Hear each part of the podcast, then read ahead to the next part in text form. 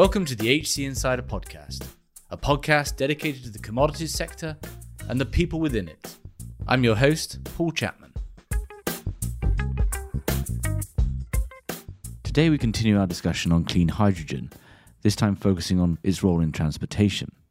What is the state of the technologies? What's the state of the infrastructure? And what are some of the things we can expect over the next decade? Joining us to discuss is Cody Bateman. Cody is the CEO of Gen H2, a startup company focused on clean hydrogen and solutions around the transportation sector. Cody's an entrepreneur and had a 30 year career, including being a management consultant, an engineer, and is even a rocket scientist, having worked on projects with NASA and the Department of Energy. Cody, thanks for joining us. Thank you for having me. So, I'm excited to have this discussion. We're talking about clean hydrogen and its role in the transportation industry. Before we sort of dig into some of the technologies and some of the, the challenges and, and so forth, can you just give us an overview? Why is hydrogen now considered to be an important part of the energy or the, the, the transportation world over the next decade? Hydrogen is the most abundant element in the universe. It also is the element that has the most potential for providing power and energy to us in the future.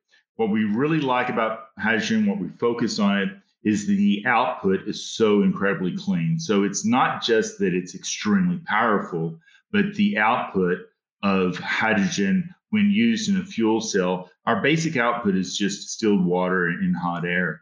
And so it, it fits multiple solutions that we're looking for to drive the economy going further. So the, the true output of the of these fuel cells, and you know, a lot of people talk about burning hydrogen. I want to be very clear that it's not truly a fuel. It, it doesn't really actually burn we actually go through a fuel cell, which we have an electrochemical, you know, solution there that produces this the electricity. So the ultimate output is not an explosion, a combustion like in an engine, but it's it's electricity, and that electricity then comes out, and we store that electricity for use. And of course, that can be done in everything in transportation, like in cars, uh, boats, uh, things like that. But it can also be used in exciting different ways, like data centers, a backup of uh, electricity. So you can think of hydrogen as liquid electricity, and that's how we like to to look at it. It's just a way of storing a massive amounts of power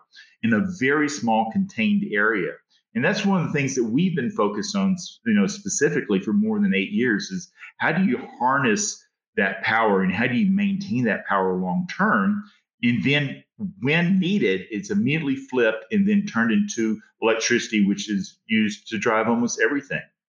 Yeah, it's kind of this. Um, it's an incredible fuel if if the outputs are water and uh, and, and energy. The obviously hydrogen. I, this is new to me, but has been around for quite a long time in the transportation industry. Can you just take us back to you know how this sector got started, the hydrogen fuel cell, and how it's changed over the years, and particularly, I guess, what what's happened in the last decade to mean that this is even a you know is now a, a relevant and live discussion. Yeah, this is actually my favorite question to answer because uh, there's, there's a lot of controversy how far back you want to go to actually look at the when the first fuel cell was in, invented back in you know 1845 by Sir William Grove. But I actually like to go back to uh, uh, my childhood days and reading these books by Jules Verne. So he actually had a novel back in the 1800s called The Mysterious Island. And it, at that point, he was talking about using hydrogen as a, as a source. And as a young child reading that, it was like, how is that even possible? And then, of course, you know, I started reading other books by Verne about 20,000 Leagues Under the Sea and, and stuff like that. So, you know, the, the concept of using hydrogen as an energy source for transportation goes way way back and it's exciting that that those thoughts are now reality and we're coming back to it so uh, like i said there's a lot of different answers to this. Uh, of course we work a lot at nasa um, great group. Nasa started using hydrogen as a fuel source in 1958 you can go back to that but it's realistically you know, you have to look at the economy where we are today and where we're how we're using hydrogen today is significantly different than what was envisioned even back in the 1980s or so. So it, it, it it's a it's a hard decision to say exactly when did it start. But the key is that the, the this big push has been going on for you know 20 or 30 or 40 years now, and the concept of having you know hydrogen powered transportation has really really caught on. And honestly uh, you know being aware of the environment where we are today is, has put a big push on this. So realistically as you can go back to the 1800s i typically like to go back 20 and 30 and 40 years and look at the strides made by this. Some of the this really cool work was done by some russian um, scientists that I looked at back in the early 80s. But realistically, last four or five years is really the critical years. And you saw the same thing true in solar energy. We saw the same thing in wind energy. It takes those first people to go out, visualize what the solution will be, and then actually start working toward it. We're very fortunate that the Department of Energy and uh, even the state of California has made a a significant investment in trying to take this to the next level. So that's why that's why if you go back, say realistically, 10 years ago, we really started pushing this and moving it to where it is today. So you've got this confluence of the commercial and environmental pressures as well as the technology side. What's happened on the technology side over the last decade? I mean, we're talking fuel cells are getting smaller, more efficient. What can you help orientate us as to actually what's happened in in particular in the technology piece?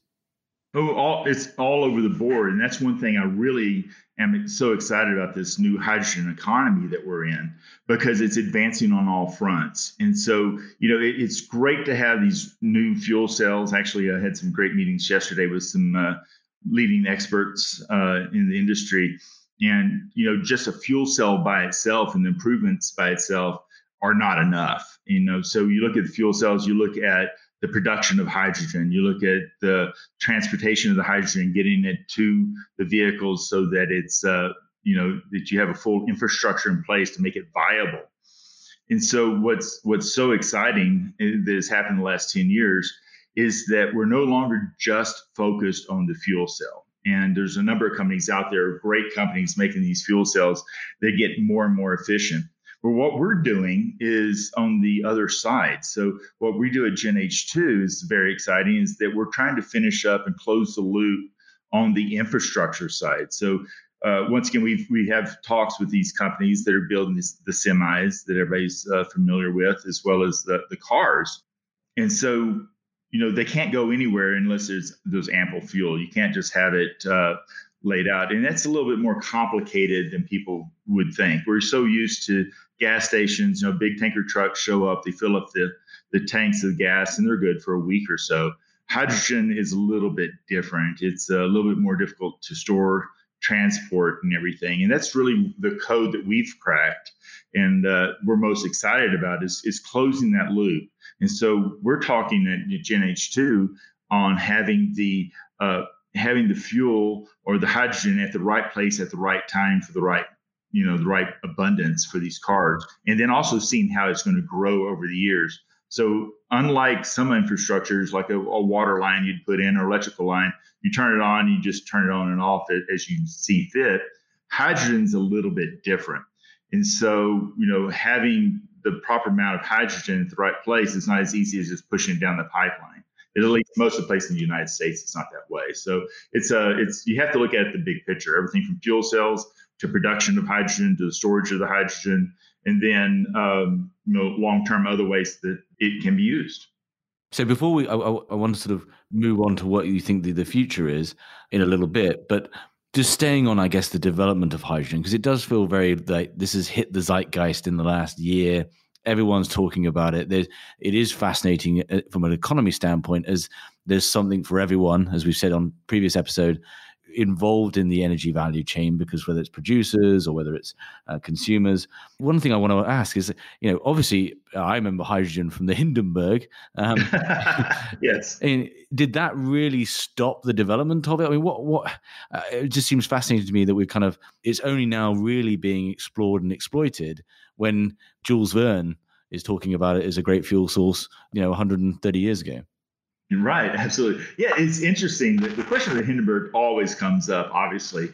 That what is a little known fact is that the Hindenburg had already done 10 successful transatlantic flights between Germany and the United States at the time. So it was pretty much a proven resource. It, it worked really well.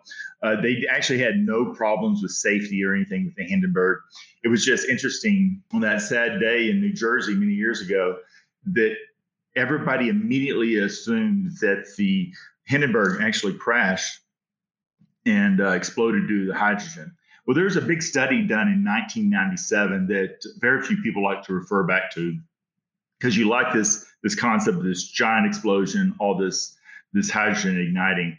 And what the study came out to be that it was really a weather related static electricity uh, discharge. And what it ignited was not necessarily the hydrogen, but it was the silver colored, you know, the canvas exterior. The resin they used on that was actually the key ingredients we use for solid rocket fuel at NASA.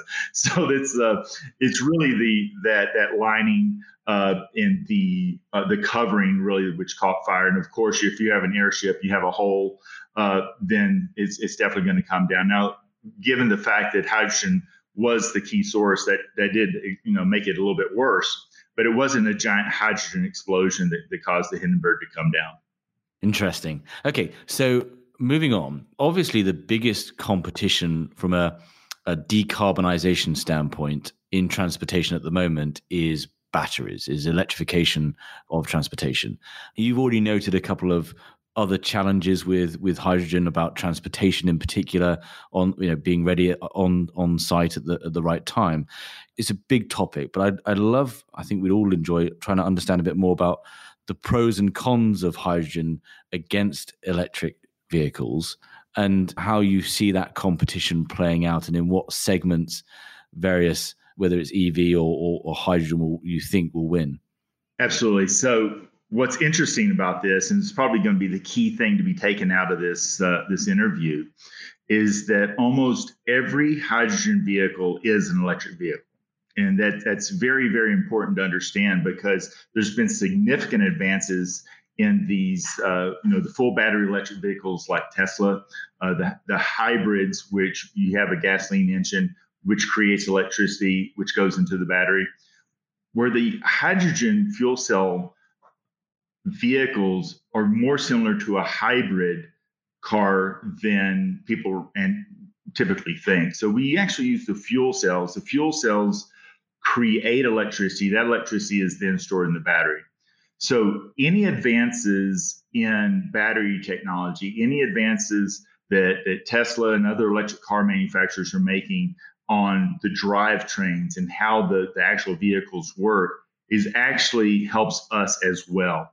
So the, the question is then, where is it a pure electric vehicle better than a hydrogen vehicle or vice versa? So obviously, we do believe, uh, looking long term down the future, that you know there's always going to be these electric cars because it's so convenient to be able to take your car in, plug it in overnight, be done. But for certain longer travels and stuff, you don't really want to wait, you know, 30, 40, 50 minutes to refuel or to re, you know, charge your batteries. And so in cases like that, we have hydrogen, which you can fill up, and there's new hydrogen vehicles out there now that go a thousand miles. Uh, so we're getting the range there. It's almost impossible to do that with a battery. The other issue with the batteries, of course, is is the weight. And so where uh, where hydrogen vehicles come in, we can make significantly lighter cars, therefore getting better mileage per charge that you get. So there's it's a nuance. It's going to be a blend. We do believe, though, if you look at other forms of transportation, especially long haul shipping, that is where hydrogen. I well, not just me. A lot of the industry experts believe that is really the the huge, the true future of hydrogen as as a energy source because those large semis we're starting to see you know heavier loads uh, safer loads long term. And that can only be done with hydrogen. It's the, the concept of a battery operated semi truck is great for short hauls uh, or inner city movements and stuff. But uh, if you're going from jacksonville to la across interstate 10 you you probably be better off using a hydrogen powered uh, vehicle yeah, and I guess uh, just briefly touching on it, we're talking very much about road transportation here, but does the same go for shipping, maritime, as well as uh, rail? Absolutely. So it's, it's funny you say rail because one of our clients actually has a what they call a land train, which basically is a semi that can pull multiple trailers using hydrogen, and we've got the the power to do that, which is exciting news there. Uh, other trains, uh, definitely, we could definitely do uh, hydrogen on trains as well. But uh, it, it's amazing that you're bringing up the, the, the maritime use because it seems like more and more we're getting calls on liquid hydrogen solutions primarily for ferries and boats and everything else like that. And most of those are European based. Uh, we had meetings on that yesterday as well. Everything uh, seems to be going toward that that uh, that direction. We're actually under a, a DOE contract right now to come up with some maritime solutions. So we do believe hydrogen goes everywhere, not just on, on land travel, but definitely uh, on boats and rail. It's also very exciting. Our, our sister company, uh, MetaVista, is doing work with drones and this long lasting drone powers uh, of flights that we'll be able to pull together. You know, the use of hydrogen in airships uh, possible. Uh, we've actually have seen those. We actually have some designs for that. That actually goes back in history too, where we had some jets that had two regular jet um, engines and then one hydrogen engine as well. So it's going to be a it's going to take time.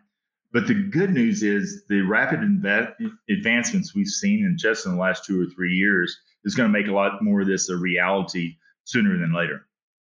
So I want to get into Gen H2, but I think uh, our listeners are going to be fascinated in in your career because you've obviously worked with you mentioned the Department of Energy, with NASA, and you, you are a bona fide rocket scientist. Can you just talk about your background in hydrogen and, and how you ended up launching Gen H2? Oh yeah, actually that goes way back. This is a great story. If if you want to go to the what led me to where I am today, uh, it's all started back in 1970 when I built my first little rocket kit. And the interesting thing too is to look at some of the engineers that I work with. Uh, my chief architect James Fessmeyer. It's funny he and I built the same rockets from you know the Estes model rockets. Uh, you know we're thousand miles apart, but that that same vision of of you know building rockets and, and using different types of energy sources. I launched I launched an Estes rocket with my son uh, about a month ago. So oh we, wow. We, wow. We, we, immediately lost it in the forest, but uh... that's too bad. But you know it's really neat now? They actually have uh, hydrogen powered rockets too that uh, you can test and, and, fly at home as well safely. But uh, you know, it's it's that that vision. I think it's it either you you had it or you didn't. But the people that all the a lot of people I work with started having this this concept of energy sources. It's not just uh, you know uh, cars and trucks, but being able to build rockets and be able to build things that uh, can they're exciting and new. Well, it, interesting that led me to my first job at Texas Instruments in 1985 when I started doing work for the the um, DoD and that actually included uh, you know real rockets. My first one was about four and a half feet long, the TOW2 missile system, and it went on up to you know 25 feet long, which is like the HARM missile. And so working with missiles and working with additional flights, a lot of those were, were solid propellants. But it just it's a it's a step thing. How do you get bigger and bigger and bigger? And then when you get to a place like NASA, when you're looking at large scale rockets, you're definitely starting looking at liquid fuels. And of course, when you're looking at uh, power in a liquid format. There's nothing more powerful than hydrogen in liquid format. So it, it's just a, it's a logical progression to go from you know the little Estes rocket that you and your son did all the way to large scale you know rockets and, and going to the moon and, and now soon to be going to Mars. So it's just the vision of it. It's understanding how the basic principles from one thing can go to another And that's one thing that we're all excited about. Uh, most of the people, or about half the people at Gen H2, uh, either work for NASA uh, directly or as a consultant. And what we're trying to do is harness all that great information, all that great technology, and put it down into commercial use now. And that's what the team's so excited about is that we're so focused on doing one-offs, you know, a single rocket here. You know, luckily SpaceX now has got the, the rocket manufacturing launching down to an art. But what we're hoping to do is take all this great technology that we've learned and actually commercialize it and put it out there in the real world. So it's no longer just a space art, you know, it's no longer just space science. It's actually something that people can touch and feel every day. And we're seeing that. A lot of the people that we talk to that already have hydrogen cars are the the truck stops we're talking to that they're very excited about having hydrogen filling stations for the, the semis and stuff. It's that excitement. It's it's something new. And then on the same side, you have the individuals that are very concerned about the, the environment, and they're starting to see, okay, not only is this you know space technology, not only is it really cool, but it's very very clean, and the environmental impact is is very minimal. So the the oil and gas industry, you know, it's not going anywhere anytime soon. So the question is, is how can you take that same petroleum energy and harness it in a different way, in a cleaner way? So that uh, we can continue to use that, but also uh, help on the environment as well. So it's a it's a it's a long answer, but it all ties into the the vision. And there's a lot of people have different visions for different reasons, but ultimately it all ties back to something like hydrogen, which will be a very clean energy source for the future. Mm. So you created Gen H2. Can you help us understand, I guess, what problem is that company attempting to solve? Yes, actually, I'll, I'll, say it was a team effort to get Gen H2 going. There was about eight of us that that pulled it together. But the the problem we're solving happens to be the same problem that we saw at NASA. Right? It's it's one thing to design a transportation vehicle, either a car or a rocket. Uh, a lot of time and effort has been focused on you know optimizing engines, optimizing fuel cells, optimizing the way hydrogen can be produced. But as, as you create all these vehicles, which people can touch and feel, those have now gotten to the point now that the rest of the infrastructure has to be put in place. And so Gen H2 uh, is the first company that I'm aware of, at least, that is looking at a, at a end-to-end solution for a filling station. So currently, there's 42 operating stations in the state of California. They've just uh, put out grants for several more over the next two or three years. But those stations are stations where you have a big, you know, tanker truck go, reload those on a daily basis. And you have people then that just focus on the tanks, focus on the dispensers, you know, focus on the signage, but they don't look at the end-to-end solution. So Gen H2 is looking for a total solution. And you mean by that, just just to the you know of course and this is you know i've discussed this previously the minute you're tanking hydrogen in is the minute it's no longer clean hydrogen right? That's correct. That's correct. It's uh it's very blue and uh, starts going back to you know dirty hydrogen fairly quickly because you are shipping it in. You're using fossil fuels to get the hydrogen there. So gen h2 what our goal is and what we're working toward is having stations that we generate the hydrogen on site. And that's that's that's really what we think is critical because a lot of the cost of hydrogen today is on the shipping and uh, getting the, the hydrogen to those stations. And so we're going to develop a system. It's called SMR, steam methane reformer, that we actually generate the hydrogen on site. We then have a new storage solution that can be in gaseous or liquid format. But the key to all this and if you look at SMRs, typically people worry about carbon capture, right? So you're you're using uh, natural gas basically to create your hydrogen. So that actually produces a significant amount of CO2.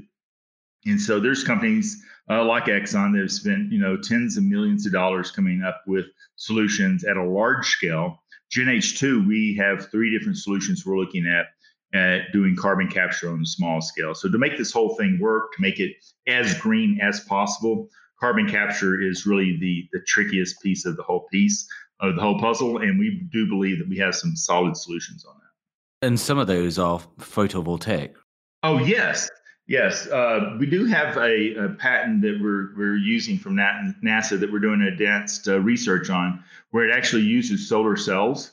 And it, what's great about that, so the solar cells then create the the power, and then we can run the CO2 through it it's a, it's a fairly complex, uh, you know, physics model, but it converts a lot of the CO2 back into methane, and that then gets fed back into our SMR and reused and reburned off. So that's one of the three primary technologies we have that we're working on. Yeah. So zooming back out, you've got this. Obviously, you've got the the more fertile commercial environment for for hydrogen itself, recognition of its very powerful fuel that would be key to decarbonisation. You've got the improvements in technology around the fuel cell itself. I think it's fascinating that you know we're more likely to see a hybrid of the EV and the, the hydrogen car than we are perhaps both being discrete segments. The real challenge is as I understand it from you, is is okay. Now we need to build that infrastructure around it so that consumers, customers feel comfortable buying hydrogen fuel cell cars so that semis can trust that they're going to get refilled at the right place. What do you, I guess, what do you see, and on a global basis, I think is, what do you see over the next three to five years from hydrogen's role in, in transportation? I think it's to do nothing but grow in size. Once the infrastructure is in place and people are confident, like you said, that they can go distances and have you know readily available places to to recharge or refuel their their vehicle is going to be critical for this. And so like on the truck stops you, it's it's very feasible that very very near future next three to five years you start seeing truck stops where every two to three hundred miles there's hydrogen filling stations for people to use uh, inside the cities the same way and the interesting thing to note is, you know, people ask us about, you know, are you competing with this company? Are you competing against that company? Because there's, you know, two primarily different ways to to create the hydrogen. And the answer is this market is booming so fast right now that honestly, I don't think anybody is really competing with anybody. I think if everybody right now had their full solutions and it was everything was a, a go, uh, there's the space is so huge and the potential is just amazingly huge that uh, there's plenty of space to be out there. And what I like about all the different companies, I like about all the different ways to generate hydrogen, different ways to store hydrogen, is the fact that everybody's working on this is constantly innovating. I mean, a huge portion of our company is on innovation and innovation alone, and that's why I've got some of these the the NASA guys uh, employed is because of the fact that you know, every time we build a new system, a new station, and we're we're moving to mass production so that we can get more stations out there more readily. But as we do this, we're tweaking it. We're saying, "Aha!" Nobody's ever seen this before.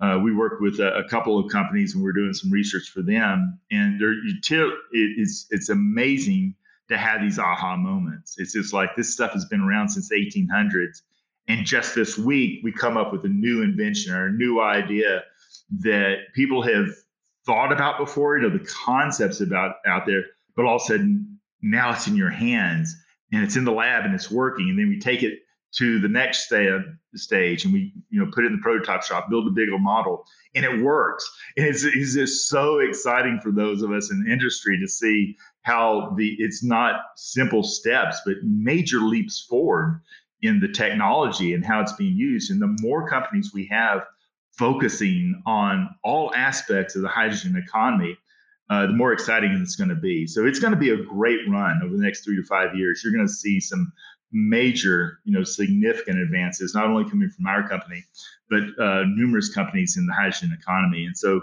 and you're starting to see that actually in the stock market, right? You see companies that are publicly traded and how people are really wanting to invest in this because you can see it, you can smell it. it it's, it's there, you know, and uh, it's it's amazing that even the common layperson that doesn't really think about going to the gas station and getting gas put in their car. I mean, it's just something you just do going to work.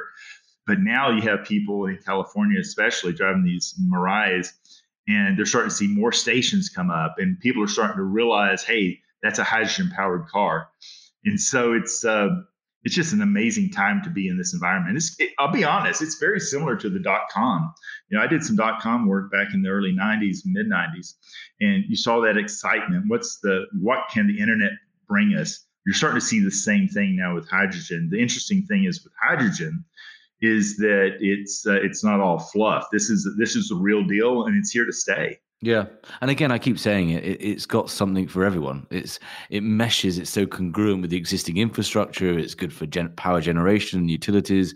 It, has got you know the oil majors and producers themselves. Gives a new life to to those hydrocarbons. Can you give us some sense of scale in terms of transportation and, and where you think hydrogen will be going? And and also, I mean, on the demand side, are the major man- car manufacturers have they got plans to release hydrogen fuel cell vehicles? In 2021? Where, where are we at on actually me being able to go get a hydrogen powered car uh, next year? Uh, maybe next year is tough. Uh, there's already a number of uh, hydrogen vehicles you can buy. Uh, most of those are, are, can only be sold in uh, say California. But what's really leading the charge on this is more and more companies are using hydrogen for things like forklifts and, and light duty lifting uh, equipment. So you're starting to see that to be nationwide. It's a, it's the same but a little bit different. But you know those are catching on because people want clean environments, of course, inside of warehouses and everything. And just the pure power of the hydrogen is showing that it's got benefits above and beyond what people initially thought they were. So that what 2021 is going to be a pivotal year. I think you're going to start seeing a lot of companies like ours uh, start hitting the market with new technologies. I've seen some really great acquisitions just in the last month where larger companies are looking at this. But you know, to your point about the car manufacturers, I don't know of a single car manufacturer that's not looking at some form of a hydrogen powered vehicle at, at, some point in time. It's in the in the plans. They may not tell you that, but you're, you're starting to see that. I mean, even companies like Ford, GM is doing it. BMW, we've been working with BMW for many many years uh, understanding on their on their cars. So you're going to start seeing more cars, and they're going to look like a standard sedan. You, know, you also have the supercars, which I really like, but you're going to start seeing more and more companies announcing that they're putting their toe in the water because that is the future, right? So we you talk about what's the date. So you have a lot of states, you have a lot of countries, and they all have this hydrogen 2035 goal. So 2035 is really not that that far away. And so the question is, how do we achieve that goal? And is it actually possible? Now, honestly, it, some of those projections I think are are very optimistic. But the only way to get there is to get this excitement going now and get these new company startups going, new technologies out there, advancing it. And like I said, the advancements just in the last two or three years are remarkable, not just by us, but by others. So it's it's going to grow. It's going to be significant. Uh, will you know we all be driving hydrogen cars in 2035? I think that that's not even close to being uh, a reality.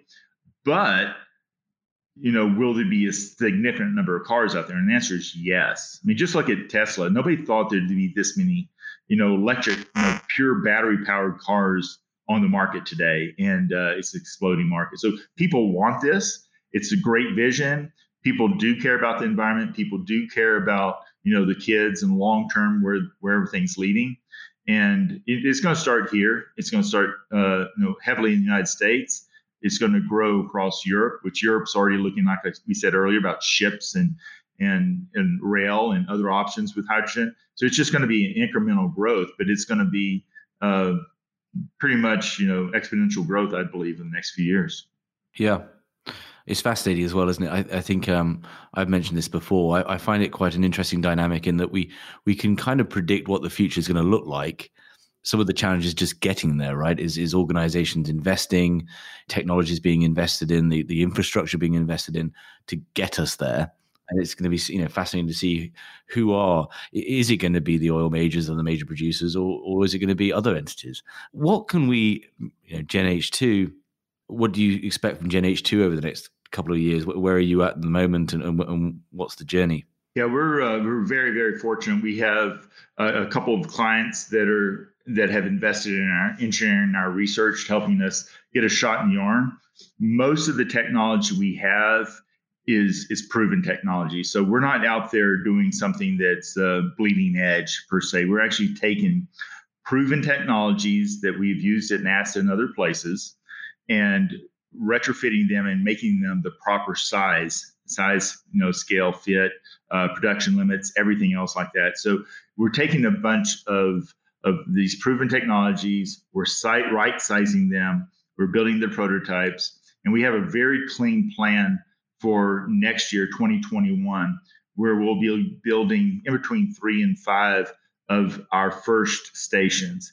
And we, we, we kind of hesitate to call them prototypes because a prototype would indicate that it's brand new and hasn't been done before. They're more likely uh, just the, the setups for us, the, the first ones that will be going out are the ones that have been right sized and scaled down. So just like other companies, you're going to see 2021 be the year of proving the technology, getting the right footprint, getting the right uh, concepts in place. And honest, honestly, a lot in 2021 is going to be working with uh, the state of California and potentially up to 15 more states that are looking at this, where we start looking at the regulations. Because obviously, before these things go into mass production, we need to know what all the regulations are per code.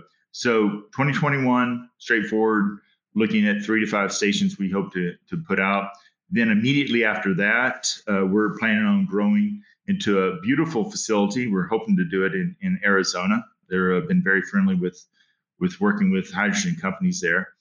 But uh, we're looking at you know moving to about 40 or so stations a year in uh, 2022, and then 2023 we should be in full mode. And so our ultimate goal is to reduce 100 stations a year and just knock those out ongoing. And we do believe we have the, the technology, we have the, the right staff, the resources, the, the research on this. So that's really, and it's not just us saying this, we're going to see a lot of companies in two years. So I think 2023 is really going to be the pivotal year. That's going to be the year where you're going to be on top of the wave and you're going to be able to see further and see what the future is going to hold for us but it's going to expand globally as well. So we're just talking about the U.S. market initially. The growth in, uh, in other countries is significant interest there. But I, would like to back up. You, you brought up something on your your question about you know the hydrogen economy and stuff, and it's really has been a chicken and egg thing, right? So you know, the big oil and gas companies have been a little hesitant to put too much into this, but all of a sudden this year, you've seen all these major announcements by these uh, the majors looking at uh, where they're going to fit into the hydrogen play long term. So it's pretty exciting. That we're very fortunate where hydrogen's different than I think most different uh, new technologies is the government understood it was a chicken and an egg, and so they invested heavily into this technology many, many years ago to get us to the point today. So a lot of companies, just like us, we're only in existence because of these grants from the US government. And what we're hoping to do is being able to take all the money, all the public money that was put into these grants that have funded companies like ours and flipping it around so that now the public gets to see the use. Why why did with so much taxpayer money get put into these things? And you're going to start seeing that uh, that this is finally the output from it. So we're very fortunate that it wasn't a, a chicken and egg. The government put in the money. The state of California has done a great job promoting this as well. And so now, you know, we're going to see the results of, of planting those seeds at a very early time. It's a fascinating journey. We'll put uh, links to to Gen H2 in our show notes so people can can explore more. And uh, as you say, this is an area where there's lots of interest in and investment money on the sidelines. So um, I think that uh, people have a lot of interest in in hydrogen in transportation, but also your story. It's been a fascinating discussion and uh, really excited to see what the future brings. And perhaps we can reconnect at the end of 2021 and see how far along the journey hydrogen's got on in the transportation sector. Absolutely. No, we're looking forward to that. Thank you. Thank you for listening. If you enjoyed this episode and want to support the show, please give us a positive review on Apple Podcasts or Spotify. To find out more about HC Insider and Human Capital, a search firm dedicated to the commodities sector, go to www.hcinsider.global, where you'll find more original content on the commodities sector and more details on our offering as a search firm and our locations around the world. Thanks again for listening.